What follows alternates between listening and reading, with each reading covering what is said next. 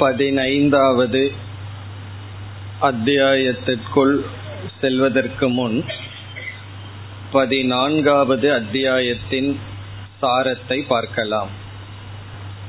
குணத்ரய விபாகயோகோ என்ற நாமத்தை பெற்ற இந்த 14வது அத்தியாயத்தில் மூன்று குணங்களை பற்றிய விசாரம் நடைபெற்றது. அதில் முதல் 2 ஸ்லோகங்களில் பிரதிஜ்ஞையும் ஞான பலனும் கூறப்பட்டது. பிரதிஜ்ஞா என்றால் நான் என்ன சொல்ல போகின்றேன் என்பதை முன்பே அறிவிப்பது, உறுதிமொழி கொடுத்தல். பகவான் என்ன செய்தார்? பூய ஏவ பிரவக்ஷ்யாமி ஞானானாம் ஞானமுத்தமம், உத்தமமான ஞானத்தை நான் மீண்டும் உனக்கு கொடுக்கின்றேன், சொல்ல போகின்றேன். எதை அறிந்தால்? சர்வே முனையக பராம் சித்திம் இதோ கதாகா, எதை அறிந்து முனிவர்களெல்லாம் மேலான நிலையை அடைந்தார்களோ அந்த ஞானத்தை உனக்கு கொடுக்க போகின்றேன் என்று கூறி இந்த ஞானத்தினுடைய பெருமையையும் பகவான் கூறி, பிறகு இந்த ஞானத்தினால் அடையப்படுகின்ற பலனை கூறினார். இவ்விதம் நான் உனக்கு ஒரு உத்தமமான அறிவை கொடுக்க போகின்றேன், அந்த அறிவை அடைவதனால் மீண்டும் பிறத்தல் இறத்தல் அல்லது துயரம் என்கின்ற சம்சாரம் இல்லை என்ற பலனையும் கூறி இந்த அத்தியாயத்தை அறிமுகப்படுத்தினார். பிறகு 3, 4 இந்த 2 ஸ்லோகங்களில் சிருஷ்டியை பற்றிய கருத்தை பகவான் பேசினார். இங்கு சிருஷ்டியை பற்றி பேசுகையில் எந்த ஒரு படைப்புக்கும் 2 காரணங்கள் இருக்கின்றது. பானை என்று ஒன்று படைத்தால் அதற்கு களிமண் ஒரு காரணமாகவும் பானையை செய்பவன் இனி ஒரு காரணமாகவும் இருக்கின்றது. அதை நாம் பார்த்துள்ளோம். களிமண்ணை உபாதான காரணம் என்றும், அந்த களிமண்ணை பயன்படுத்தி பானையை செய்கின்ற குயவனை நிமித்த காரணம் என்றும் பார்த்தோம். இந்த உலகம் என்கின்ற படைப்புக்கு யார் பொருளாக இருக்கிறார்கள், யார் நிமித்தமாக இருக்கிறார்கள் என்ற கேள்வி வரும் பொழுது அதற்கு இங்கு பகவான் பதில் கூறினார். நானே உபாதான காரணம், நானே நிமித்த காரணம், நானே இந்த உலகுக்கு பொருளாகவும் இருக்கின்றேன், இந்த உலகை ஆக்கியவனாகவும் இருக்கின்றேன். இந்த கருத்தை தான் இந்த 2 ஸ்லோகங்களில் பகவான் கூறினார். உபாதான காரணம் என்றால் இந்த உலகமாக மாறி நிற்பதும் நான் தான், இந்த உலகத்தை உருவாக்கியதும் நான் தான், என்னுடைய மாயா என்ற சக்தியின் துணை கொண்டு இந்த உலகத்திற்கு அனைத்து காரணமாகவும் நானே இருக்கின்றேன், தாயாகவும் தந்தையாகவும் நான் இருக்கின்றேன் என்ற கருத்தை கூறினார். பிறகு 5வது ஸ்லோகத்தில் ஆரம்பித்து 18வது ஸ்லோகம் வரை குணத்தை பற்றிய விசாரம் நடைபெற்றது. இதில் 5வது ஸ்லோகத்தில் குணத்தினுடைய அறிமுகத்தை செய்தார். 3 குணங்கள் அறிமுகப்படுத்தப்பட்டது. சத்துவம் ரஜஸ் தமக, சத்துவகுணம் ரஜோகுணம் தமோகுணம் என்று 3 குணங்களை அறிமுகப்படுத்தி, இந்த 3 குணங்களினுடைய முக்கிய காரியம் என்னவென்றால் தேகியை தேகத்துடன் சம்பந்தப்படுத்துகிறது அல்லது பந்தப்படுத்துகிறது.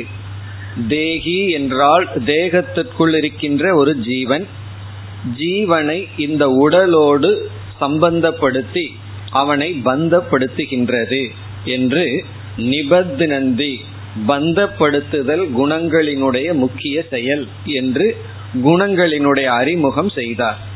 அது 5வது ஸ்லோகத்தில். பிறகு 6, 7, 8, 9 இந்த ஸ்லோகங்களில் குணங்களினுடைய லட்சணங்களை கூறினார். 6லிருந்து 9 வரை குணங்களினுடைய லட்சணங்களை கூறி, பிறகு எப்படி ஒவ்வொரு குணங்களும் பந்தப்படுத்துகின்றது என்று பந்தன பிரகாரத்தை கூறினார். குணங்களை பற்றிய விசாரத்தில் 6 கருத்துக்கள் இருக்கிறது என்று பார்த்தோம். அதில் முதல் கருத்து குணங்களினுடைய லட்சணம். சத்துவத்தினுடைய லட்சணம் என்ன, ரஜஸினுடைய லட்சணம் என்ன, தமசினுடைய லட்சணம் என்ன என்று கூறினார். அது மிக சுலபம். சத்துவத்தினுடைய லட்சணமானது அது நிர்மலம் என்று சொன்னார், பிரகாசகம். சுருக்கமாக ஒவ்வொன்றாக ஞாபகம் வைக்க வேண்டும் என்றால், சத்துவத்தினுடைய லட்சணம் பிரகாசகம். பிரகாசகம் என்றால் ஒளி பொருந்தியது, அறிவு சுரூபமானது. ரஜஸினுடைய லட்சணம் பிரவிருத்திகி. பிரவிருத்தி என்றால் நம்மை செயல்படுத்துவது. சத்துவம் பிரகாசகம், அறிவை கொடுப்பது. ரஜஸானது நம்மை செயலில் ஈடுபடுத்துவது. தமசினுடைய லட்சணம் அஞ்ஞானம் அல்லது மோகம், அறியாமை, ஜடமாக இருத்தல், செயலின்மை, அப்பிரவிருத்தி அல்லது மோகவசப்படுதல். இது இவைகளெல்லாம் குணங்களினுடைய இலக்கணம். இவ்விதம் மூன்று குணங்களினுடைய இலக்கணத்தை கூறி, ஒவ்வொரு குணங்களும் நம்மை எப்படி பந்தப்படுத்துகின்றது என்ற கருத்தை தெளிவாக பகவான் கூறினார் இந்த ஸ்லோகங்களிலேயே. லட்சணமும் இரண்டாவது கருத்தான பந்தன பிரகாரமும் கூறப்பட்டது. சத்துவம் எப்படி பந்தப்படுத்துகிறது என்றால், ஞானம் சுகம் இதில் பற்றை கொடுத்து பந்தப்படுத்துகின்றது, அறிவில் நமக்கு பற்றை கொடுத்து பந்தப்படுத்துகிறது. இதனுடைய பொருள், சத்துவ குணத்துக்கு வந்தவர்களுக்கு அறிவில் ஒரு அரிப்பு இருந்து கொண்டே இருக்கும். இதை தெரிந்து கொள்ள வேண்டும், இதை தெரிந்து கொள்ள வேண்டும் என்று. அந்த அறிவில் ஒரு அமைதி ஏற்படாது. பிறகு அவர்கள் நல்ல குணங்களை எல்லாம் அடைந்திருப்பார்கள், சூழ்நிலைகளை எல்லாம் அமைதியாக வைத்து பழகி இருப்பார்கள், அந்த சுகத்துக்கே அடிமையாக இருப்பார்கள். இவ்விதம் சுகத்திலும் பிறகு அறிவிலும் நம்மை பந்தப்படுத்துகின்றது. வேறொரு கோணத்தில் கூறினால், விஞ்ஞானமய கோஷத்திலும் ஆனந்தமய கோஷத்திலும் நம்மை வைத்திருக்கின்றது. விஞ்ஞானமய கோஷம் ஆனந்தமய கோஷம்ங்கிறது நம்முடைய சரீரத்தில் இருக்கின்ற அங்கங்கள், அதில் நம்மை பந்தப்படுத்துகின்றது. இனி ரஜோகுணத்தினுடைய லட்சணம் பிரவிருத்தி என்று சொல்லப்பட்டது, நம்மை செயலில் ஈடுபடுத்தும். அது எப்படி பந்தப்படுத்துகிறது என்றால், ஆசை, கம், குரோதம், லோபம் இப்படிப்பட்ட குணங்கள் மூலமாக பந்தப்படுத்துகின்றது. இந்த ஆசை ரஜோகுணத்தினுடைய வெளிப்பாடு. ஆசை, இது வேண்டும், அது வேண்டும், இதை அனுபவிக்க வேண்டும் என்கின்ற ஆசைகள். இந்த ஆசையை தொடர்வது கர்மம். ஆசையற்றவன் அமைதியாக இருப்பான். ஒரு ஆசை ஒரு நேரத்தில் மனதுக்குள் சென்று விட்டால் உடனே அந்த ஆசையை பூர்த்தி செய்ய நாம் செயலில் ஈடுபடுவோம். அவ்விதம் லோபம், காமம் இவைகளெல்லாம் ரஜோகுணத்தினுடைய பந்தன பிரகாரம். இப்படி ரஜோகுணம் பந்தப்படுத்துகின்றது. தமோ குணத்தினுடைய லட்சணம் அறியாமை, மோகம் என்று பார்த்தோம். அது எப்படி நம்மை பந்தப்படுத்துகின்றது என்றால், அதிக உறக்கம், பிறகு குறிப்பாக கவனமின்மைன்னு பார்த்தோம். கேர்லெஸ்ஸா இருக்கிறது. எந்த இடத்துல கவனமா இருக்க வேண்டுமோ அந்த இடத்தில் கவனமின்மையை கொடுத்து நம்மை பந்தப்படுத்துகிறது.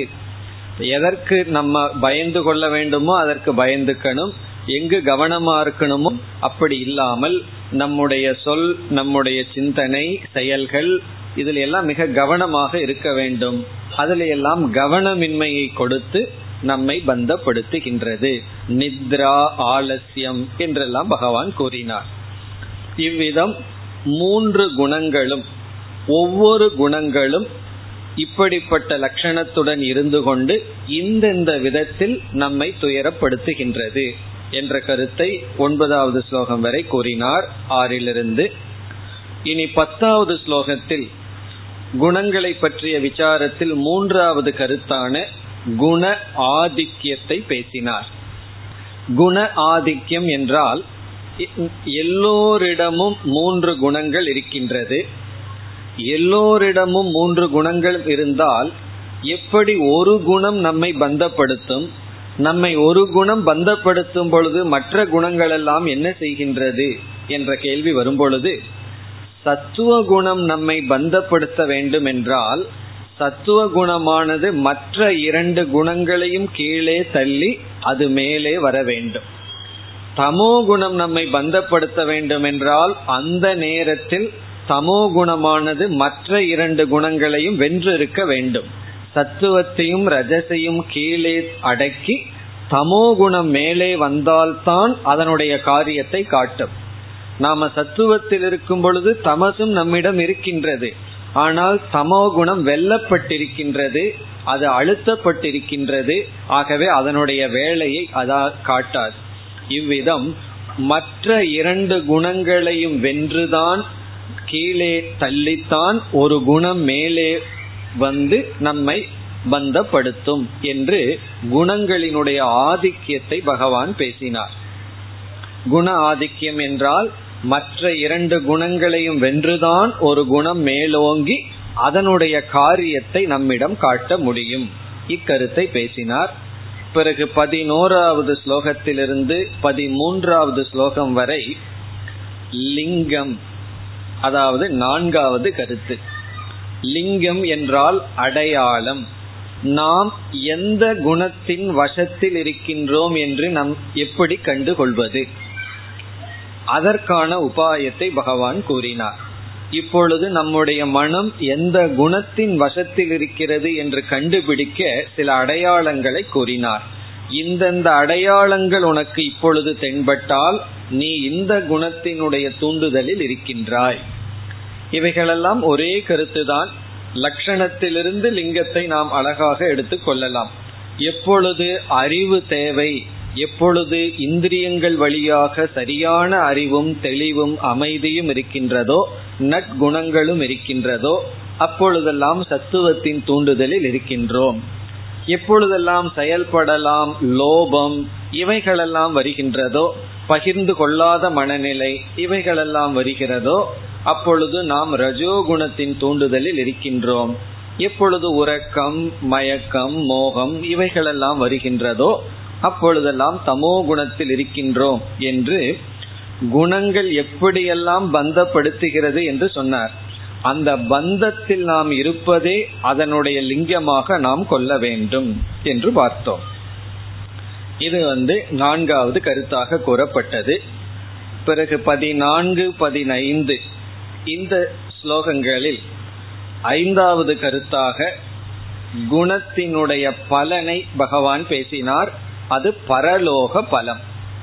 ஒருவன் ஒரு குணத்தில் இருந்து கொண்டு அந்த குண பிரதானியாக இருந்து இறந்தால், இறந்ததற்கு பிறகு என்ன பலனை அடைகின்றான். ஒருவன் சத்துவ குணம் வரை உயர்ந்து சத்துவ குணத்தில் இருக்கும் பொழுது இறந்து விட்டால், இறந்ததற்கு பிறகு அவனுக்கு கிடைக்கின்ற பலன் என்ன. ரஜோகுணத்தில் இருந்து கொண்டிருக்கும் பொழுது இறந்தால், தமோ குணத்தில் இறந்தால் என்ன பலன் என்று கதி என்ற கருத்தை பகவான் பேசினார். ஒவ்வொரு குணமும் எப்படிப்பட்ட கதியை நமக்கு கொடுக்கும், எப்படிப்பட்ட பலனை நமக்கு கொடுக்கும். அதில் தமோ குணத்தில் இருந்து இறந்தால் மிருக ஜென்மங்கள் முதலியவைகளும், ரஜோகுணத்தில் இருந்து இறந்தால் கர்ம சூழ்நிலையில் நாம் பிறப்போம். மனித ஜென்மமாக இருந்தாலும் எங்கு நமக்கு கர்மங்கள், பொறுப்புகள் எல்லாம் அதிகம், அங்கு பிறப்போம். சத்துவ குணத்தில் இருந்து இருந்தால் தேவர்களுடைய லோகம், உயர்ந்த லோகம், அல்லது மனித ஜென்மத்திலேயே சௌகரியமான அல்லது பண்பாட்டை உடைய குடும்பத்தில் பிறப்போம். இவ்விதம் சத்துவத்தில் நல்ல கதியும், ரஜோகுணத்தில் இடைப்பட்ட கதியும், தமோ குணத்தில் கீழான கதியும் கிடைக்கும் என்று கூறினார். பிறகு 16, 17 இந்த 2 ஸ்லோகங்களில் இறுதியான 6வது கருத்தான இகலோக பலத்தை பகவான் கூறினார். இப்பொழுதே ஒவ்வொரு குணமும் எப்படிப்பட்ட பலனை நமக்கு கொடுக்கின்றது, ஒவ்வொரு குணமும் எங்கு நம்மை கொண்டு விடும் என்று சொன்னார். இறந்ததற்கு பிறகு, இப்பொழுது உயிரோடு இருக்கும் பொழுதே ஒவ்வொரு குணமும் நம்மை எங்கு கொண்டு விடும் அந்த கருத்தை பகவான் பேசினார். சத்துவ குணமானது ஞானத்தில் நம்மை சேர்க்கும், ரஜோகுணமானது பாபத்தில் நம்மை சேர்க்கும், தமோ குணமானது பாபத்துக்கு காரணமாக அமையும். சத்துவ குணத்திலிருந்தா ஞானம் நமக்கு கிடைக்கும். ரஜோகுணம் செயலில் ஈடுபடுத்தி, பிரவருத்தியில் ஈடுபடுத்தி பாப புண்ணியத்தை எல்லாம் கொடுக்கும். தமோகுணம் மோகத்திலும் அறியாமையிலும் நம்மை சேர்க்கும். அறியாமையில சேர்க்கும் என்று சொல்ல வேண்டாம், அறியாமையில தான் இருக்கின்றோம், அறியாமை பிடித்து வைத்திருக்கும். நமக்கு சரியான அறிவையே தமோகுணம் கொடுக்காது. இப்ப அறியாமையினுடைய சேர்க்கை தமசினுடைய பலன், செயலினுடைய சேர்க்கை பாபத்தின் சேர்க்கை ரஜசினுடைய பலன், ஞானத்தில் சேர்க்கை சத்துவத்தினுடைய பலன் என்று இகலோக பலனை கூறி 18வது ஸ்லோகத்தில் முடிவுரை செய்தார். 18வது ஸ்லோகத்தில் சத்துவத்தில் இருப்பவர்கள் மேலேயும், ரஜஸில் இருப்பவர்கள் இடைநிலையிலும், தமசில் இருப்பவர்கள் கீழ்நிலையிலும் இருக்கிறார்கள் என்று குணங்களை பற்றி இந்த 6 கருத்துக்களை பேசினார். பிறகு 19, 20 இந்த 2 ஸ்லோகங்களில் ஞான யோகம், அதுதான் தலைப்பு. ஆத்ம தத்துவத்தினுடைய விசாரம் அல்லது ஆத்மஸ்வரூபம் விளக்கப்பட்டது. இங்கு என்ன பேசப்பட்டது என்றால், 3 குணங்கள் நம்மை இவ்விதம் பந்தப்படுத்தி கொண்டிருக்கின்றது. ஒருவன் இந்த 3 குணங்களிலிருந்து வருகின்ற பந்தத்திலிருந்து விடுதலை அடைய வேண்டும் என்றால் என்ன செய்ய வேண்டும் என்ற கேள்வி வரும் பொழுது, இப்படிப்பட்ட ஞானத்தை அடைந்தால் 3 குணங்களினால் வருகின்ற துயரத்திலிருந்து காப்பாற்றப்படுவான். அவன் 3 குணங்களையும் தாண்டி செல்கின்றான், அதாவது குணாதீதன் ஆகின்றான். அப்படி ஆவதற்கான ஞானம் இங்கு கொடுக்கப்பட்டது. நாண்யம் குணேபிய கர்த்தாரம் என்ற ஸ்லோகத்தில் இந்த குணங்கள் தான் செயல் செய்கின்றது, கர்த்தாவாக இருக்கின்றது. நான் ஆத்மா, குணங்களிலிருந்து வேறுபட்டவன் என்று ஆத்ம ஞானம் பேசப்பட்டு அதனுடைய பலனும் கூறப்பட்டது. ஆகவே இந்த 2 ஸ்லோகத்தில் தான் ஆத்மஸ்வரூபம் கூறி அதனுடைய பலனும் பேசப்பட்டது. இப்ப இங்கு இறுதியாக பகவான் என்ன பேசி முடித்தார்? இந்த ஞானத்தை யார் அடைகிறார்களோ அவர்கள் குணங்களை கடந்து 3 குணங்களினாலும் வருகின்ற துயரத்தினால் தாக்கப்படுவதில்லை என்று சொன்னார். உடனே அடுத்த 21வது ஸ்லோகத்தில் அர்ஜுனனுடைய கேள்வி. அர்ஜுனன் ஒரு கேள்வியை கேட்கின்றான். அர்ஜுனனுடைய கேள்வியில் 3 அம்சங்கள் இருக்கின்றது. ஒன்று, குணத்தை கடந்தவனுடைய அறிகுறி என்ன? குணாதீத லிங்கம்.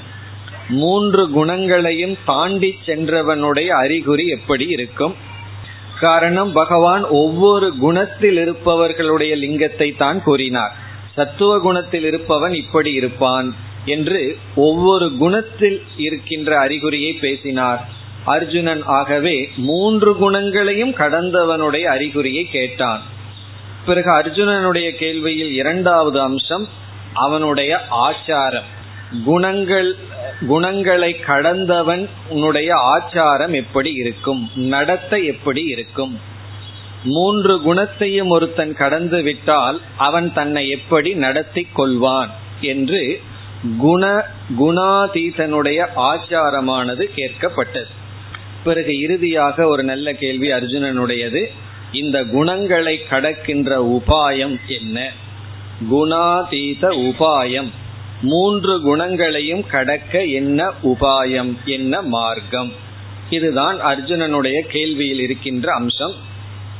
அதில் 22வது ஸ்லோகத்தில் பகவான் குணாதீத லிங்கத்தை பேசினார். குணாதீத லிங்கம் என்றால் 3 குணங்களையும் கடந்தவனுடைய அறிகுறி எப்படி இருக்கும்? சத்துவத்தில் இருப்பவனுடைய அறிகுறி எப்படி இருக்கும், ரஜஸில் இருந்தால் அவன் எப்படி இருப்பான் எல்லாம் பேசிய பகவான் இந்த இடத்தில் 3 குணங்களையும் ஞான யோகத்தின் மூலமாக கடந்தவனுடைய லிங்கம் அறிகுறி எப்படி இருக்கும்? இப்ப இந்த இடத்துல நம்ம என்ன பார்த்தோம்? இத நாம் மற்றவர்களிடத்தில் கண்டுகொள்ள முடியாது, நமக்குள் தான் கண்டுகொள்ள முடியும் என்று இந்த இடத்துல ஒரு விசாரத்தை மேற்கொண்டோம். குணாதீதனுடைய அறிகுறி எப்படி இருக்கும் என்றால், அவனுடைய மேலோட்டமான மனதில் 3 குணங்களும் வரத்தான் வரும். சத்துவம் ரஜஸ் தமஸ் என்று 3 குணங்களையும் அவன் அனுபவிப்பான். சத்துவ குணம் அவனுக்கு ஒரு நேரத்தில் வரும், ஒரு நேரத்தில் ரஜோகுணம் வரும், ஒரு நேரத்தில் தமோகுணம் ஏற்படும். ஆனால் இந்த 3 குணங்களும் வரும் பொழுது தன்னை இந்த குணங்கள் வருகின்ற இடமான மனதிற்கு வேறாக உணர்ந்த காரணத்தினால் அவன் இந்த மூன்று குணங்களினாலும் மூன்று குணங்களிலும் வெறுப்பு கொள்வதில்லை. சத்துவகுணம் வந்தால் வெறுப்பாகவும் ரஜோகுணம் வந்தால் வெறுப்பு என்கின்ற தன்னுடைய மனதில் வருகின்ற எந்த எண்ணங்களையும் வெறுப்பதில்லை, விரும்புவதில்லை. இதுதான் குணாதீதனுடைய லட்சணம் அல்லது லிங்கம். இதுல மைய கருத்து என்னவென்றால், நம்முடைய மனதில் எத்தனையோ எண்ணங்கள் ஓடுகின்றது. நாம் என்ன செய்கின்றோம், நமக்குள் ஏற்படுகின்ற எண்ணங்களையே சில சமயங்களில் வெறுக்கின்றோம், சில சமயங்களில் விரும்புகின்றோம். இந்த எண்ணம் எனக்கு வந்தது என்று ஒரு மகிழ்ச்சி, இந்த எண்ணம் எனக்கு வந்தது என்று ஒரு வெறுப்பு.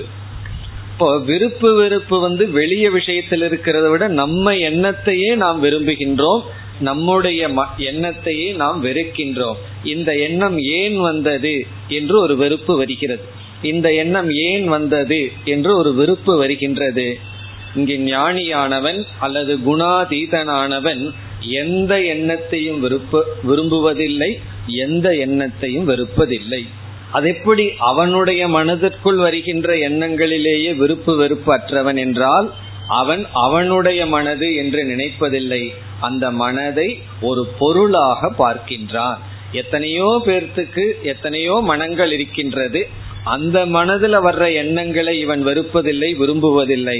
அதுபோல் தன்னுடைய மனதில் வருகின்ற எந்த எண்ணங்களையும் விரும்புவதும் இல்லை, வெறுப்பதும் இல்லை. இப்ப இந்த இடத்துல நாம சற்று கவனமா இருக்கணும்னு ஒரு எச்சரிக்கையும் விடுத்தோம். ஒருவன் தமோ குணத்தில் இருக்கான், நான் என்னுடைய மனதில் வர்ற எண்ணத்தை எல்லாம் வெறுக்கிறது இல்லை, நான் தமசிலேயே இருக்கின்றேனா என்று எடுத்துக்கொள்ள கூடாது.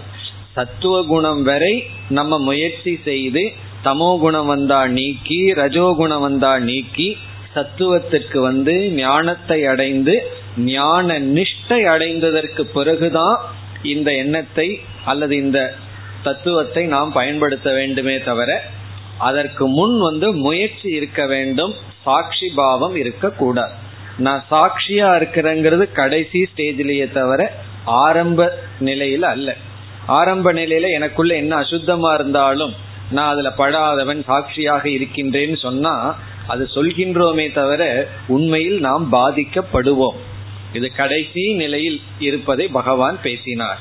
அப்படி பிரகாசம், பிரவருத்தி, மோகம் என்ற இந்த மூன்றும் வந்த போதிலும் அதை விரும்புவதும் இல்லை, வெறுப்பதும் இல்லை. அதுதான் குணத்தை கடந்தவனுடைய அடையாளம். மனதிற்குள் வெறுப்பு நீங்கினால் அது குணத்தை கடந்ததனுடைய அடையாளம் என்று கூறினார். பிறகு அடுத்ததாக 23, 24, 25 இந்த மூன்று ஸ்லோகங்களில் குணங்களை கடந்தவனுடைய ஆச்சாரத்தை பேசினார். இங்கு குணங்களை கடந்தவனுடைய ஆச்சாரம் என்றால் மூன்று குணத்தையும் கடந்தவனுடைய நடைமுறை, அவன் தன்னை எப்படி நடத்தி கொள்வான். அப்படி பேசுகையில் பகவான் இந்த மூன்று குணத்தையும் கடந்தவனுடைய ஆச்சாரம் சமமாக இருக்கும் என்ற கருத்தை வலியுறுத்தினார்.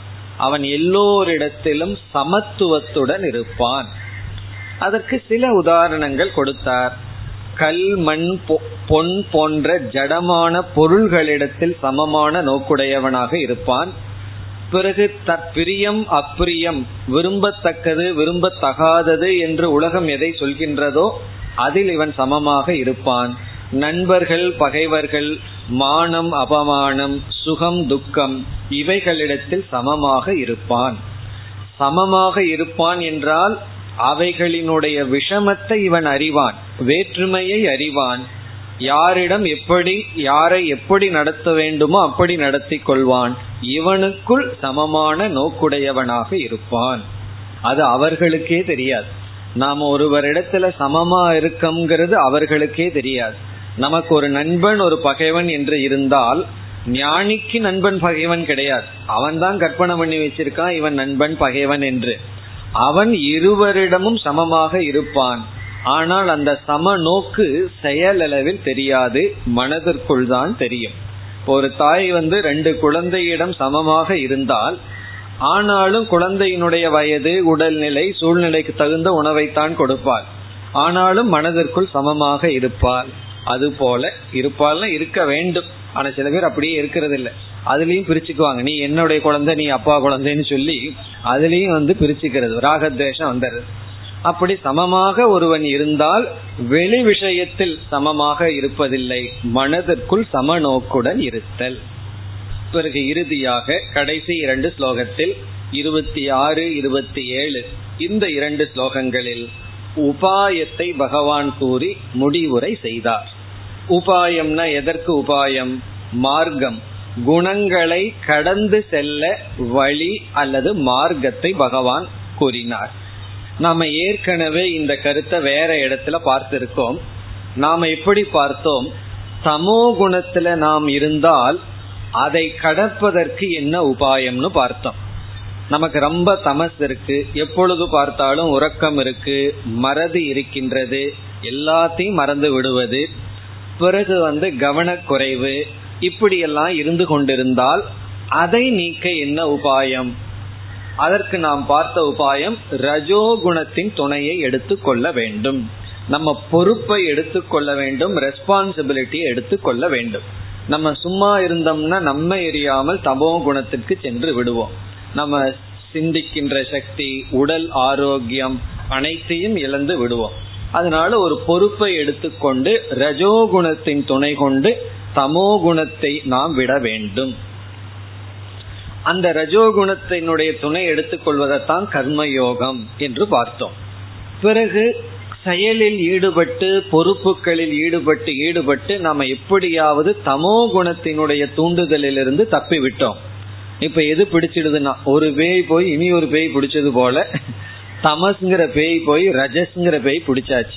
எப்பொழுதும் நமக்கு ஏதாவது ஒரு செயல் இருந்து கொண்டே இருக்க வேண்டும், இல்லைன்னா சும்மா நம்மால இருக்கவே முடியாது. சில பேர் சும்மாவே இருக்க முடியாது, கையை காலையாவது ஆட்டிட்டு இருப்பார்கள், இல்லை அப்படின்னா எதையாவது எடுத்து கிறுக்கிட்டு இருக்கணும். அப்படி ஒரு நிமிடம் கூட நம்மால அமைதியாக இருக்க முடியாது.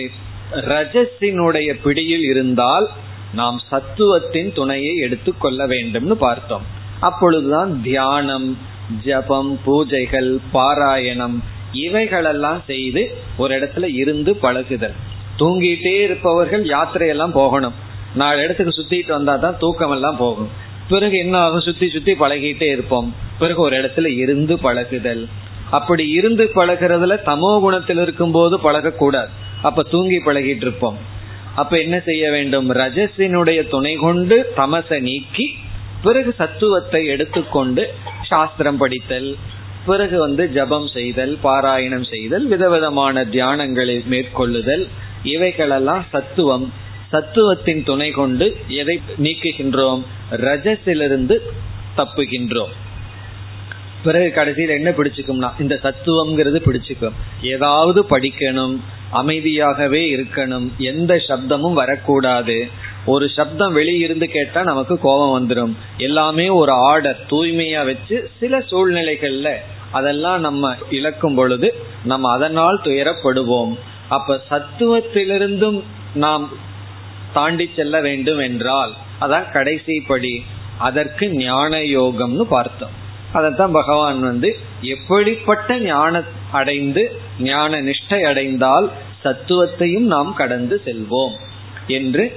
சத்துவத்தை கடக்க ஞான யோகம், ரஜசை கடக்க சத்துவ குணம், தமசை கடக்க ரஜோகுணம் என்று படிப்படியாக நாம் ஒவ்வொரு குணத்தையும் பற்றி இறுதியாக ஞான யோகத்தின் மூலமாக குணாதீதன் ஆக வேண்டும் என்று நம்ம ஏற்கனவே பார்த்தோம். ஆனா பகவான் இங்கு சொன்ன பதில் வந்து இதெல்லாம் ஏற்கனவே உங்களுக்கு தெரியும், அதனால இங்கு சொல்ல வேண்டாம். இந்த எல்லா குணத்தையும் கடக்க தமசுல ஒருத்தன் இருக்கான், அவன் வந்து குணாதீதனாகும் வரை ஒரு முக்கியமான ஒரு சாதனையானது தொடர வேண்டும். அதை இங்கு உபாயமாக கூறினார். அதுதான் இங்கு பகவான் கூறிய பக்தி என்கின்ற சாதனை. இங்கு பகவான் சொன்ன சாதனை வந்து பக்தியினால் ஒருவன் ஒவ்வொரு குணத்தையும் கடந்து குணாதீதன் ஆகின்றான் என்று இந்த பக்தியை இங்கு பகவான் வலியுறுத்தினார். ஏன்னா இந்த பக்தி, சத்சங்கம் இவைகளெல்லாம் ஆரம்பத்திலிருந்து ஞான நிஷ்டை அடையும் வரை நம்மிடம் தொடர்ந்து செல்ல வேண்டிய சாதனைகள். ஆகவே இங்கு பக்தியை பகவான் கூறி பிறகு முடிவுரை செய்தார். இப்படிப்பட்ட பிரம்மஸ்வரூபமாக நான் இருக்கின்றேன் என்று அந்த பிரம்மத்திற்கு சில லட்சணங்கள் எல்லாம் பகவான் கொடுத்தார். என்றால் மாறாத அழியாத, பிறகு சாஸ்வதஸ்ய தர்மஸ்ய என்றுமுள்ள ஞான யோகத்தின் பலனாக வருகின்ற, பிறகு பூர்ண சுகம் சுகஸ்ய ஐகாந்திகஸ்யன்னு சொன்னார். துயரம் களவாத மன நிறைவு, அப்படிப்பட்ட பிரம்மஸ்வரூபத்தை ஒருவன் குணங்களையெல்லாம் கடந்தவன் அடைகின்றான் என்று சொல்லி இந்த அத்தியாயத்தில் மூன்று குணங்களை பற்றிய கருத்துக்களை எல்லாம் கூறி, குணங்களை கடக்கின்ற உபாயத்தையும் கூறி, அப்படி குணங்களை கடந்தவனுடைய நிலை என்ன என்று கூறி இந்த அத்தியாயத்தை பகவான் முடித்தார். இனி நாம் 15வது அத்தியாயத்துக்கு செல்லலாம். இந்த அத்தியாயமும் மிக சிறிய அத்தியாயம், 20 ஸ்லோகங்கள் உடையது. புருஷோத்தம யோகக என்ற பெயரை உடையது. இதுவும் கீதையில் ஒரு முக்கியமான அத்தியாயம். இப்ப இந்த அத்தியாயத்திற்கு ஒரு சிறு முகவரையுடன் நாம் இந்த அத்தியாயத்திற்குள் செல்லலாம். உபனிஷத்தினுடைய சாரம் இரண்டு தான். ஒன்று பிரம்ம சத்தியம், இரண்டாவது ஜெகத் மித்யா. இந்த ரெண்டு தான் உபனிஷத்தினுடைய சாரம் மட்டுமல்ல, நம்ம அடைய வேண்டிய அறிவே இந்த ரெண்டு தான். இந்த ரெண்டுக்கு மேல வேற அடைய வேண்டிய அறிவு கிடையாது. பிரம்ம சத்தியம், ஜெகன் மித்யா. இந்த பிரம்ம என்ற ஒரு தத்துவம்தான் உண்மை. இந்த நாம பார்த்து அனுபவிக்கின்ற இந்த உலகமானது மித்யா, வெறும் தோற்றம், உண்மை அல்ல. இதுதான் உபனிஷத்தினுடைய சாரம். இந்த கருத்தை உடையதுதான் இந்த 15வது அத்தியாயம். இந்த 15வது அத்தியாயத்துல ஜெகத்தினுடைய மித்தியாத்துவம் நிலைநாட்டப்படுகிறது. இந்த ஜெகத் வெறும் தோற்றம், அனுபவிக்கின்ற இந்த உலகமானது வெறும் தோற்றம், அசாரம் என்ற ஞானம் வர, இந்த உலகத்துல வைராகியம் வருவதற்காக இந்த அத்தியாயத்தில் உலகத்தினுடைய வர்ணனை எல்லாம் வருகின்றது. பிறகு பிரம்மஸ்வரூபம் சத்தியம் என்கின்ற கருத்தும் வருகிறது. ஆகவே இந்த ஒரு அத்தியாயத்தை உபனிஷத்தினுடைய சாரம் என்று அழைக்கலாம். உபனிஷத்தினுடைய சாரமே ரெண்டு கருத்து தான், ஜெகன் மித்யா, பிரம்ம சத்தியம். அதுதான் இந்த அத்தியாயத்தினுடைய சாரம். கீதையில் இனிமேல் வருகின்ற அத்தியாயங்களில் 16, 17 இந்த அத்தியாயங்களில் மீண்டும் நமக்கு பண்புகள் எல்லாம் வர இருக்கிறது. நம்ம 13வது அத்தியாயத்துல பார்த்தோம், 20 பண்புகளை பார்த்தோம். அதனுடைய தொடர்ச்சி அடுத்த 2 அத்தியாயங்கள் 16, 17 மீண்டும் வேல்யூஸ் எல்லாம் பார்க்க போறோம். பிறகு 18வது கடைசி அத்தியாயம் ஒரு அவியலை போல இருக்க போகின்றது. அனைத்து கருத்தும் அங்கு வருகின்றது. அது ஒரு முடிவுரை அத்தியாயமாக இருக்கும். ஆகவே இனிமேல் வருகின்ற அத்தியாயங்களில் பண்புகளும் முடிவுரையாகவும் இருக்கின்றது. இந்த சீரியஸ் டாபிக்னு சொல்றமே, வேதாந்தத்துல பேசப்படுகின்ற டாபிக்னுடைய கடைசி அத்தியாயம் இந்த 15வது அத்தியாயம். இதற்கு மேல எல்லாம் ரொம்ப சுலபமாக கருத்து தான். ஆனா இங்குதான் இறுதியாக பகவான் பிரம்ம தத்துவத்தை பற்றி பேசி ஜெகன் மித்தியா என்ற கருத்தை பேசுகின்றார். ஆகவே கீதையில சீரியஸான டாபிக் எதுல முடிகின்றதுனா இந்த 15வது அத்தியாயத்துடன் முடிகிறது. இது சிறிய அத்தியாயமாக இருந்தாலும் இதுல நல்ல ஸ்டஃப்ப பகவான் வச்சிருக்கார். இப்படி 13வது ஈவன் 14வது அத்தியாயத்தில எல்லாம் உபனிஷத்தினுடைய கருத்துக்களை எப்படி பகவான் வைத்தாரோ அப்படி இது இந்த அத்தியாயத்திலும் வைத்திருக்கின்றார். இப்ப இந்த முகவரையுடன் நாம் இந்த அத்தியாயத்திற்குள் செல்லலாம். அர்ஜுனனுடைய கேள்வி இல்லை, பகவானாகவே ஆரம்பிக்கின்றார். முதல் ஸ்லோகம். ஸ்ரீ பகவானுவாச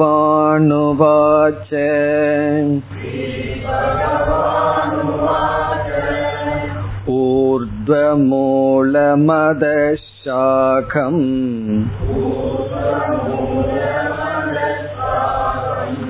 அஸ்வத்தம் ப்ராகுரவ்யயம்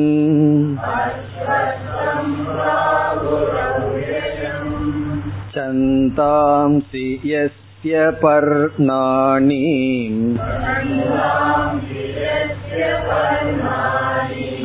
யஸ்தம் வேதஸ்ஸ வேதவித்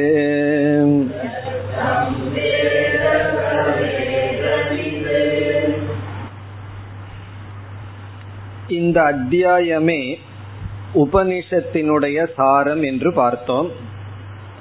உபனிஷத்தினுடைய சாரம் இரண்டு கருத்து என்று பார்த்தோம். ஒன்று பிரம்ம சத்தியம் என்பதும், இரண்டாவது இந்த அனுபவிக்கின்ற ஜெகத், இந்த உலகமானது வெறும் தோற்றம், அசாரம், மித்தியா, நிஸ்தத்துவம் என்பதும் பார்த்தோம். அதுதான் முதலில் விளக்கப்படுகின்றது. முதல் இரண்டு ஸ்லோகங்களில், முதல் ஸ்லோகம், இரண்டாவது, பிறகு மூன்றாவது ஸ்லோகத்தில் பாதி, இரண்டரை ஸ்லோகம் வரை. இதில் ஆரம்பித்து ரெண்டரை ஸ்லோகம், ஒன்றிலிருந்து இரண்டாவது ஸ்லோகம், பிறகு மூன்றாவது ஸ்லோகத்தினுடைய முதல் வரி, இதுவரை சம்சார வர்ணனம் செய்யப்படுகின்றது. சம்சார வர்ணனம், இங்க சம்சாரம் என்றால் இந்த உலகம், படைப்பு, இந்த உலகமே நம்முடைய வாழ்க்கை, நாம் அனுபவிக்கின்ற இந்த உலகம். வர்ணனம்னா அது வர்ணிக்கப்படுகின்றது.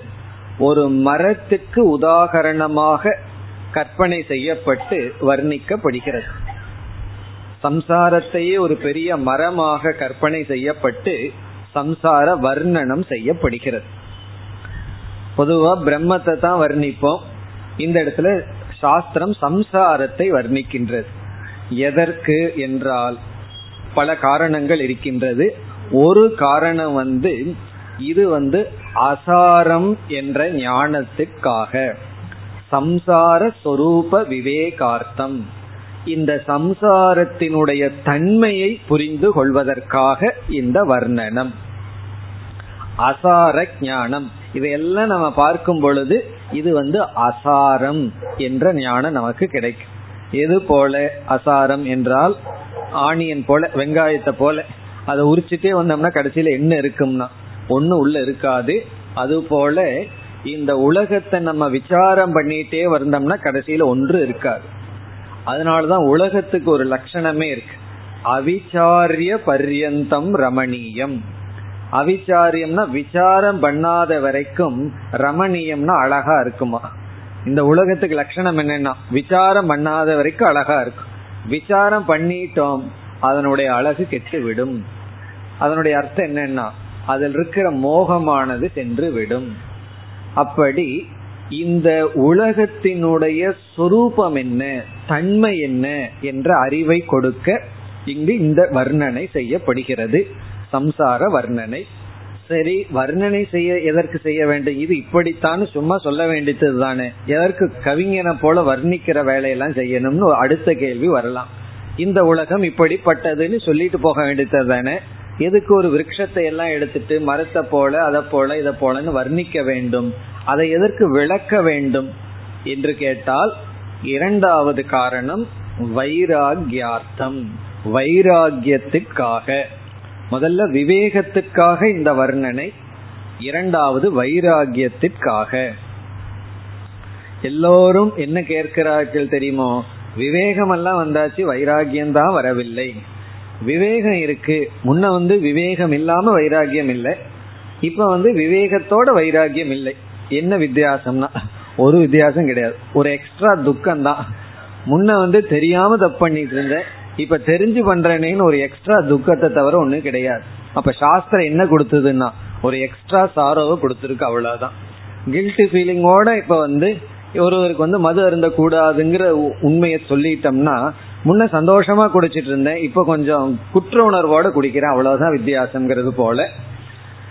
விவேகம் இருக்கு ஆனா வைராகியம் வருவதில்லை. இதை செய்யக்கூடாது, இதை சிந்திக்க கூடாது, இப்படி பேசக்கூடாது, இதை நோக்கி செல்லக்கூடாதுன்னு தெரிகின்றது, இருந்தாலும் சென்று கொண்டு இருக்கின்றேனே. அந்த வைராகியம் வர்றதுக்கு என்ன செய்ய வேண்டும்? அதுதான அடுத்த கேள்வி. விவேகம் இருக்கு, அதை வைராகியமா மாத்துறதுக்கு என்ன செய்ய வேண்டும்னா, விவேகத்தை விட்டுறலாமா? சில பேர் அதை முடிவு செய்வார்கள். ஏன்னா விவேகம் வந்தது, வைராகியம் வரல, இப்ப விவேகம் வந்து வைராகியம் இல்லைன்னா விவேகத்துல பிரயோஜனம் இல்லைன்னு விட்டுற வேண்டுமானாலும் கிடையாது. விவேகம் இருந்தே வரலைன்னா இல்லாம இருந்தா எப்படி வரும்? அதற்கு உபாயம் வந்து விவேக அபியாசம் என்று சொல்வார்கள். அந்த விவேகத்தையே அபியாசம் பண்றதுதான் வைராகியத்திற்கான காரணம். விவேக அபியாசம்னா என்ன? அதைத்தான் பகவான் செய்கின்றார், வர்ணனை செய்கின்றார். அதையே நினைத்து நினைத்து பார்த்தா, அந்த நினைச்சு நினைச்சு பார்க்கும் பொழுது நமக்கு மனது ஒருமுகப்பட்டு அதனுடைய குறைகள், அதனுடைய தோஷங்கள் நமக்கு தெளிவாக தெரியும். காரணம் என்னன்னா, இந்த உலகம் வந்து எப்பொழுதுமே துக்கம் கொடுத்து கொண்டிருந்ததுன்னு வச்சுக்கோமே, பிறகு ரொம்ப நாள் இந்த உலகத்தில் இருக்க மாட்டோம், நம்ம வேதாந்தத்துக்கெல்லாம் வந்துடுவோம். ஆனா இந்த உலகம் என்ன செய்கின்றது, துக்கத்தை விட இனி ஒரு பெரிய துக்கம் வந்து சுகம், அதை கொடுத்து கொடுத்து நம்ம மயக்கி விடுகின்றது. நம்ம துக்கம் வந்து போலாம். சில பேர் அப்படித்தான் ரொம்ப கஷ்டப்பட்டுட்டு வேதாந்தத்துக்கு வருவார்கள், திடீர்னு பணம் வந்துடும், ஊர் மக்கள் எல்லாம் அவர்களிடம் அன்பா பேச ஆரம்பிச்சிருவார்கள், சென்று விடுவார்கள். காரணம் என்னன்னா, கொஞ்சம் சுகம் வந்தவுடன் நம்மை அது மயக்கி எடுத்து விடுகின்றது. அப்படி இந்த சுகம் நம்மை மயக்குகின்றது. அது மயக்காமல் அதற்கு பின்னாடி இருக்கிற துக்கத்தை கொஞ்சம் ஃபோக்கஸ் பண்ணி நம்ம பார்க்க வேண்டும். அப்படி பார்க்கிறது தான் விவேக அபியாசம். தோஷ அனுதர்சனம், இது ஏற்கனவே பகவான் சொல்லியிருக்கார். தோஷத்தை பார்த்தா போதாது, தோஷ அனுதர்சனம், மீண்டும் மீண்டும் தோஷத்தை பார்க்க வேண்டும். இந்த மரண தியானம், நம்ம வந்து தியான பயிற்சியில வேல்யூ தியானத்துல வைராகியத்தை வேல்யூவா எடுத்துட்டு தியானம் பண்ண போறோம். அது ஒரு வேல்யூவாக பிறகு எடுத்துக்கொள்ள போகின்றோம். அதுல எப்படி இருக்குன்னா, வைராகியத்தை எப்படி தியானம் செய்வதுன்னா, மரணத்தை எடுத்துட்டு தியானம் பண்றது, நோயை எடுத்துக்கொண்டு தியானம் செய்தல். அதனாலதான் சில சமயம் கவர்மெண்ட் ஹாஸ்பிட்டல்ல போய் சும்மாவது பார்த்துட்டு வரணும், எல்லாம் எப்படி இருக்காங்கன்னு சொல்லி. அப்பதான் நமக்கு அந்த வைராகியம் எல்லாம் வரும். பிறகு வந்து எந்த நேரத்திலும் நம்முடைய உடலில் இருக்கின்ற எந்த உறுப்புகளும் இழக்கப்படலாம். அப்படியெல்லாம் நம்ம சிந்திச்சு சிந்தித்து, இதெல்லாம் என்னன்னா விவேக அபியாசம். நிலையாமைங்கிறத புரிந்து கொண்டால் போதாது, இந்த நிலையாமையை நம்ம மீண்டும் மீண்டும் சிந்திக்க வேண்டும். அந்த அதற்காகத்தான் பகவான் வர்ணிக்கின்றார். இந்த வர்ணனையெல்லாம் நமக்கு அந்த விவேக அபியாசத்திற்காக. இப்ப எதற்கு சம்சாரத்தை எடுத்துட்டு பகவான் வர்ணிக்கிறார்? பிரம்மத்தினுடைய வர்ணனை தானே கொடுக்க வேண்டும்னா, இந்த சம்சார வர்ணனை வைராகியார்த்தம். அப்ப எதற்கு இந்த சம்சார வர்ணனை? முதல் காரணம் அறிவை புகட்ட, இரண்டாவது அறிவில் அபியாசம் செய்ய வைராகியத்திற்காக. பிறகு மூன்றாவது என்னவென்றால், பிரம்மன் இந்த சம்சாரத்திற்கு அதிஷ்டானம் என்ற ஞானத்திற்காக. இந்த சம்சாரத்தின் மூலமாகத்தான் பிரம்மனை போய் நம்ம பிடிக்க போறோம். இப்ப பிரம்ம அதிஷ்டானம் என்ற பிரம்ம ஞானார்த்தம். இப்படி மூணு பர்பஸ் இருக்கு இந்த சம்சார வர்ணனையை பகவான் செய்வதற்கு. முதல் காரணம் வந்து விவேகத்திற்காக, இந்த உலகத்தினுடைய தன்மையை புரிந்து கொள்வதற்காக. இரண்டாவது வைராகியம் வர, மூன்றாவது இந்த சம்சாரத்தினுடைய ஆதாரமாக, அதிஷ்டானமாக பிரம்மன் இருக்கின்றது.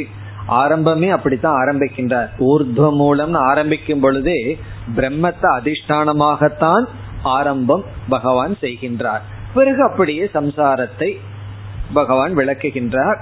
பிறகு என்ன செய்ய போகின்றார்? இந்த உதாரணத்தை துணை கொண்டே இந்த சம்சாரத்தை நீக்க உபாயத்தை எல்லாம் சொல்ல போகின்றார். உபாயம் படிப்படியாக இருக்க போகின்றது. அந்த உபாயத்தையும் பிறகு கூற போகின்றார். முதல்ல 2 ஸ்லோகத்துல சம்சாரத்தை வர்ணிச்சு, பிறகு வருகின்ற பகுதிகள் உடனடியாக இதை நீக்குவதற்கான உபாயத்தையும் கூற போகின்றார்.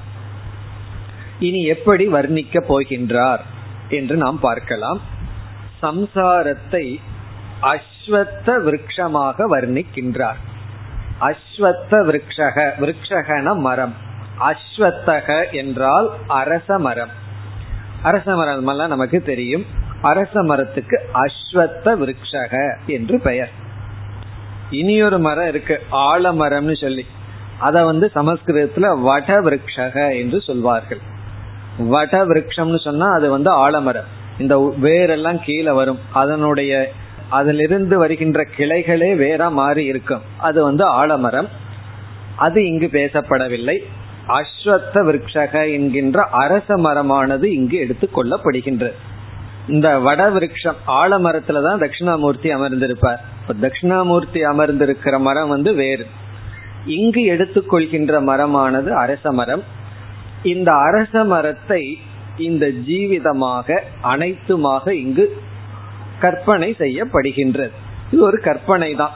ஒவ்வொன்றையும் நம்ம ஒப்பிட்டு ஒப்பிட்டு அதிலிருந்து சில அபியாசம் எல்லாம் பண்ணி வைராகியத்தையும் விவேகத்தையும் அடைய வேண்டும். இந்த உதாரணம் வந்து உபனிஷத்திலும் புராணங்களிலும் இதிகாசங்களிலும் மிக மிக பிரசித்தமாக இருக்கிறது. உபனிஷத்திலையும் இருக்கு, கடோபனிஷத்திலையும் இந்த உதாரணம் செய்யப்பட்டுள்ளது.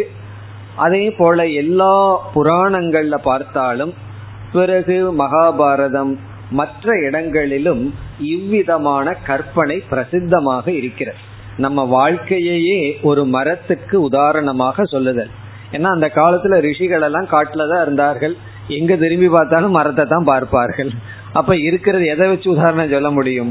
மரத்தை தான் உதாரணமாக சொல்ல முடியும்.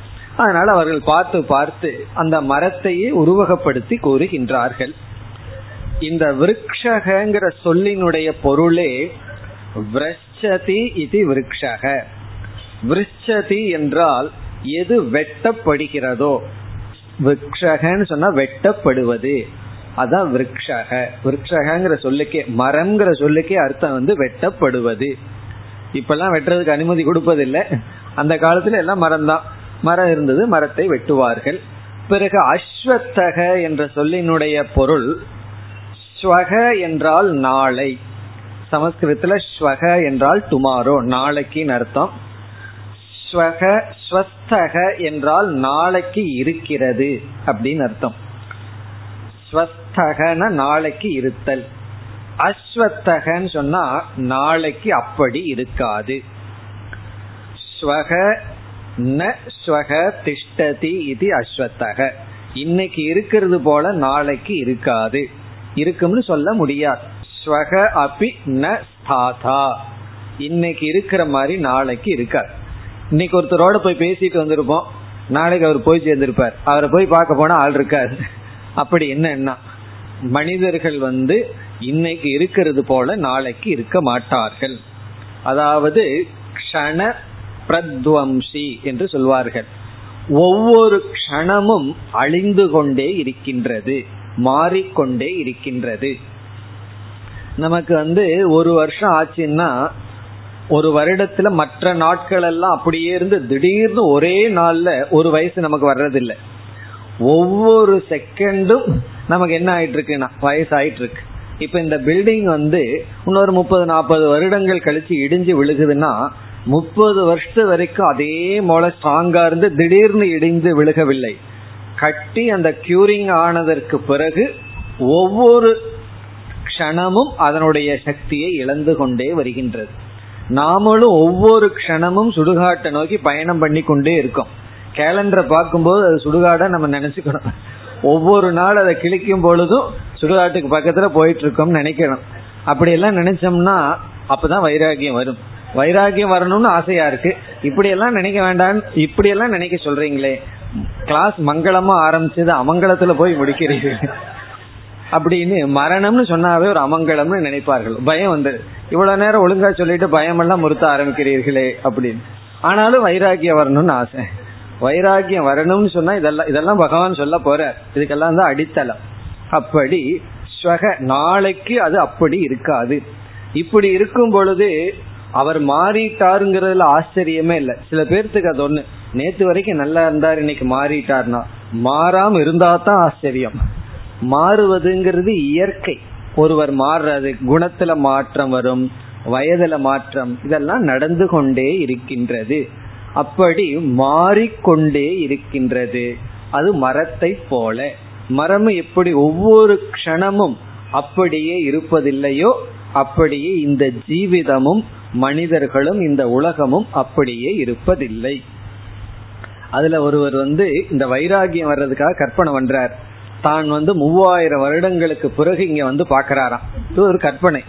இப்ப நான் இறந்து போயிட்டு 3000 வருடத்துக்கு பிறகு வந்து பார்த்தேன்னா நான் இருந்த ஊர் வந்து கடலா இருக்கலாம், மலையா இருக்கலாம், நான் எதை மலைன்னு பார்த்தேன்னா அது ஒரு பெரிய ஊரா இருக்கலாம், மனிதர்களுடைய லாங்குவேஜ் மாறி இருக்கும், மனிதர்களுடைய ஆடை உணவு பழக்கங்கள் எல்லாம் மாறி இருக்கும்னு சொல்லி அப்படி நினைச்சு பார்க்கும் பொழுது இப்போ நம்ம இருக்கிற ப்ராப்ளம் வந்து சின்னதாயிருமா. ஒரு ட்ரெஸ்ஸினுடைய டிசைன் பிடிக்கலன்னு அழுதுட்டு இருப்போம், பிறகு பார்த்தோம்னா 3000 வருடங்களுக்கு பிறகு வந்து பார்த்தா இந்த உலகம் எப்படி இருக்கும்னு ரொம்ப தூரம் கற்பனை பண்ணி பார்க்கும் பொழுது நம்ம கண் முன்னாடி இருக்கின்ற பெரிய பிரச்சனை சிறியதாகி விடுகின்றதாம். இப்படி இது ஒரு விதமான கற்பனை வளம், வர்ணனை. அதெல்லாம் பகவான் ஏன் செய்கிறார்னா இந்த வைராகியம் வருவதற்காக. இதெல்லாம் விவேக அபியாசம்னு சொல்வது. இவ்விதம் இந்த மரமானது மாறிக்கொண்டே க்ஷணத்துக்கு க்ஷணம் மாறிக்கொண்டே இருக்கின்றது. நம்ம வந்து ஒருத்தரை ஒரு நொடியில பாக்கிறோம், அடுத்த நொடியில நம்ம அவரை பார்க்கல, ஒரு நொடி மைனஸ், அவர் வந்து ஒரு நொடி வயதானவரை தான் பார்க்கிறோம். இப்படி மாறிக்கொண்டே இருக்கின்ற இந்த விருட்சம், அதற்கு உதாரணமாக இந்த ஜீவிதத்தை சொல்றார். நம்ம உடல் மட்டுமல்ல, இந்த உலகம் அனைத்தையும் பகவான் ஒப்பிட்டு சொல்கின்றார். இனி முதல் ஸ்லோகத்துல என்ன சொல்கின்றார் என்று பார்த்தால், மரத்துக்கும் சம்சாரத்துக்கும் உள்ள 3 ஒற்றுமைகளை முதல் ஸ்லோகத்தில் பகவான் கூறி இருக்கின்றார். 3 கம்பேரிசன் இங்கே செய்துள்ளார். எதற்கும் இங்க வந்து அஸ்வத்த விருட்சம்னு சொன்னா முழு மரம், அது வந்து நம்மளுடைய ஜீவிதம், நம்முடைய உடல் மட்டுமல்ல, அனைத்து சிருஷ்டி. பகவான் எதையெல்லாம் படைச்சிருக்காரோ இந்த உலகத்தை, படைக்கப்பட்ட இந்த உலகம் பகவானும் உட்பட எவ்ரிதிங், எல்லாத்தையும் இந்த ஒரு பெரிய மரத்திற்கு உதாரணமாக சொல்றார். அதனால மரத்தை கொஞ்சம் பெரிய மரமா கற்பனை பண்ண வேணும், சின்ன மரமா கற்பனை பண்ண வேண்டாம். ஏன்னா பெரிய உலகத்தையே பகவான் எடுத்து கொண்டுள்ளார். அப்படி ஒரு பெரிய அரச மரம் இருக்கு. அந்த அரச மரத்தை இந்த சம்சாரத்திற்கு ஒப்பிட்டு சொல்லும் பொழுது பல விதத்துல ஒப்பிடுகின்றார் பகவான். இந்த ஸ்லோகத்துல 3 தத்துவம் எடுத்து கொள்ளப்பட்டுள்ளது. அதுல 3 என்னென்னு பார்ப்போம். முதல் வேரை எடுத்து கொள்கின்றார். ஆணி வேர்னு எடுத்துக்கொள்வோம். மரத்துக்கு வந்து முக்கியமா இருக்கிறது வேர். அதுல கிளை வேர்கள்லாம் இருக்கு, அது அடுத்த ஸ்லோகத்துல சொல்லுவார். ஆணி வேர், அத வந்து மூலம் என்று சமஸ்கிருதத்தில் சொல்லப்படுகிறது. மூலம் என்றால் ஆணி வேர். விதைக்கு பீஜம் என்று சொல்லப்படும். விதையை இங்க பகவான் பேசவில்லை, விதையை இங்க ஒப்பிடவில்லை. நம்ம வேற எதுக்காவது ஒப்பிட்டு பார்க்கலாம். இங்க வந்து மூலம், மூலம் என்றால் ஆணிவேர். இரண்டாவது கிளைகள், ஷாகா என்று சொல்லப்படுகிறது. ஷாகாஹா என்றால் கிளைகள். கிளைகளிலையும் நம்ம பெரிய கிளைகளை எடுத்துக்கொள்றோம், முக்கியமான கிளைகள். சிறிய சிறிய கிளைகளை வேற எதுக்கு ஒப்பிட போகின்றார், அதனால பெரிய கிளைகளை எடுத்துக்கொள்ள போகின்றோம். பெரிய பிரான்ச், ஏதோ 2-3 பிரான்ச் வரும், பெருசா இருக்கும். அதற்குள்ள சிறிய சிறிய கிளைகள் எல்லாம் இருக்கும். அது வந்து ஷாகா என்று சொல்லப்படுகிறது. மூன்றாவது இலைகள், லீவ்ஸ், இலைகள். சமஸ்கிருதத்துல பர்ணாணி, பர்ணம் என்று சொல்லப்படுகிறது. பர்ணம் என்றால் லீஃப், பர்ணாணி என்றால் இலைகள். இப்ப இந்த 3 எடுத்துக்கொண்டு இந்த சம்சாரத்தோடு பகவான் இந்த ஸ்லோகத்துல ஒப்பிட்டுள்ளார். அடுத்த ஸ்லோகத்துல வேறு சில 3 கருத்தை எடுத்துக் கொள்வார். இப்ப இங்க வந்து ஆணிவேர், மூலம், இரண்டாவது வந்து ஷாகாகா பெரிய கிளைகள், மூன்றாவது வந்து இலைகள். இனி நம்ம எதோடு ஒப்பிடுகிறார்னு பார்த்துட்டு இந்த 2க்கும் உள்ள ஒற்றுமையை பார்க்க வேண்டும். ஒன்றை ஒன்றை ஒப்பிட்டு பார்த்தா ஒற்றுமை எடுக்கணும் அல்ல. அவனை போல நீ அறிவாளின்னு சொன்னா 2 பேரும் அறிவாளியா இருந்தா தானே ஒப்பிட முடியும். அப்படி இந்த ஒப்பிட்டு பார்க்க பொதுவான தர்மம் இருக்க வேண்டும். அதை சாதர்மியம் என்று சொல்வார்கள், காமன் குவாலிட்டி. அது என்னன்னு நம்ம பார்க்க போகின்றோம். பிறகு அந்த சம்சார வர்ணனையும் நாம் பிறகு செய்யலாம்.